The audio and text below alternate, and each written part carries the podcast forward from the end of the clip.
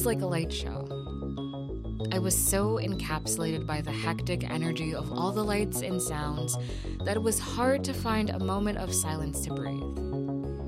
My creative side really flourished in high school. I gained a lot more confidence in myself and finally felt the support from my friends that I needed in order to put my authentic self out into the world. It felt like a new start because I was one out of two people from my elementary school to attend my high school, I now had the power to shine without the restrictions of my past identity, without being pushover, people pleaser Chelsea. For me, high school felt like a new beginning, and I was ready for all of the opportunities this new start had to offer.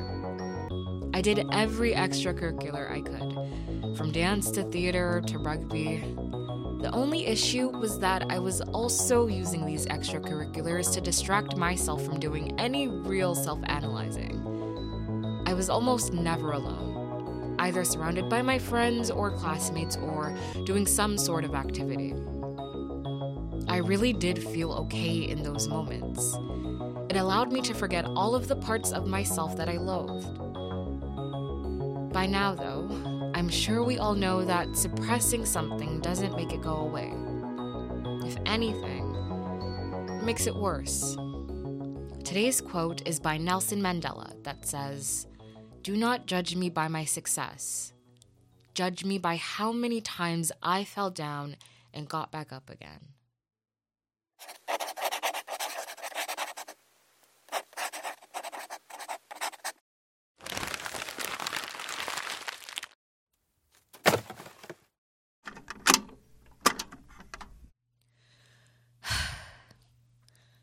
I'm Chelsea Campbell, and this is my audio diary.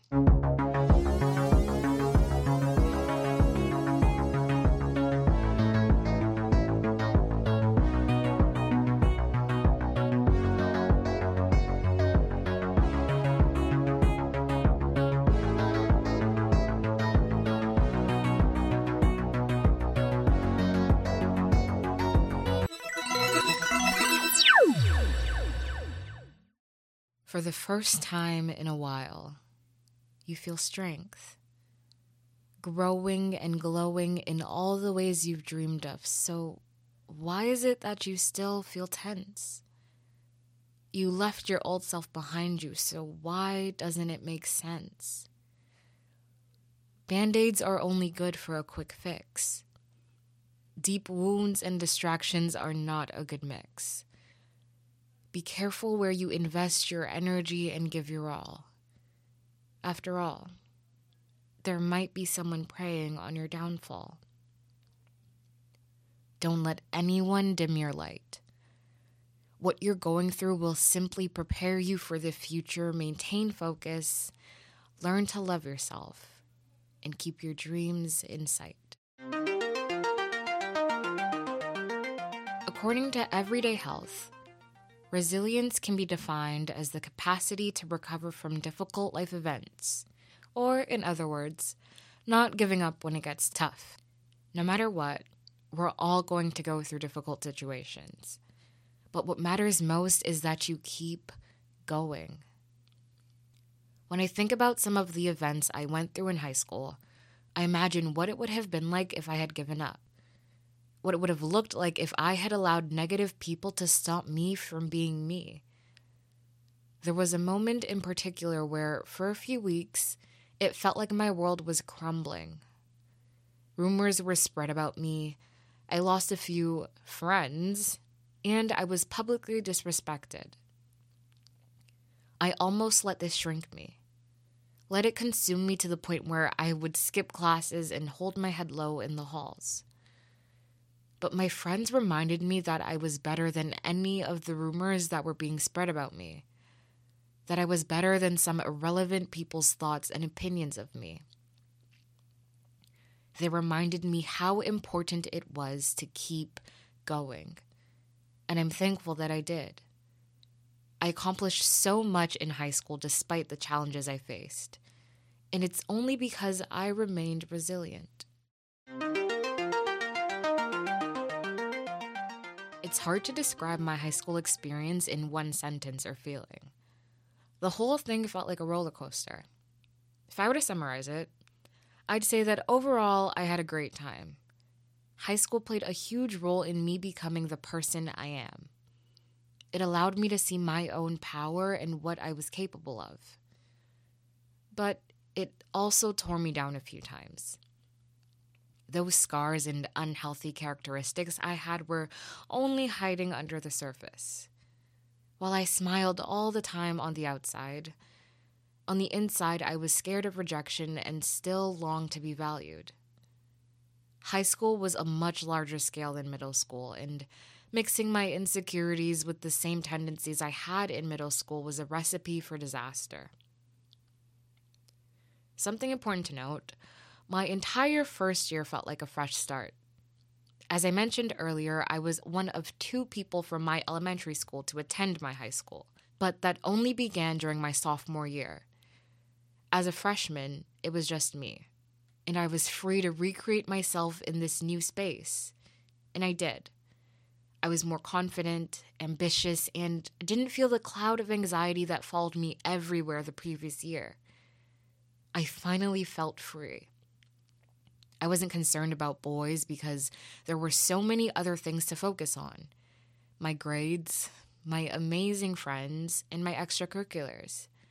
And it stayed this way for the duration of my first year. My sophomore year was a little different.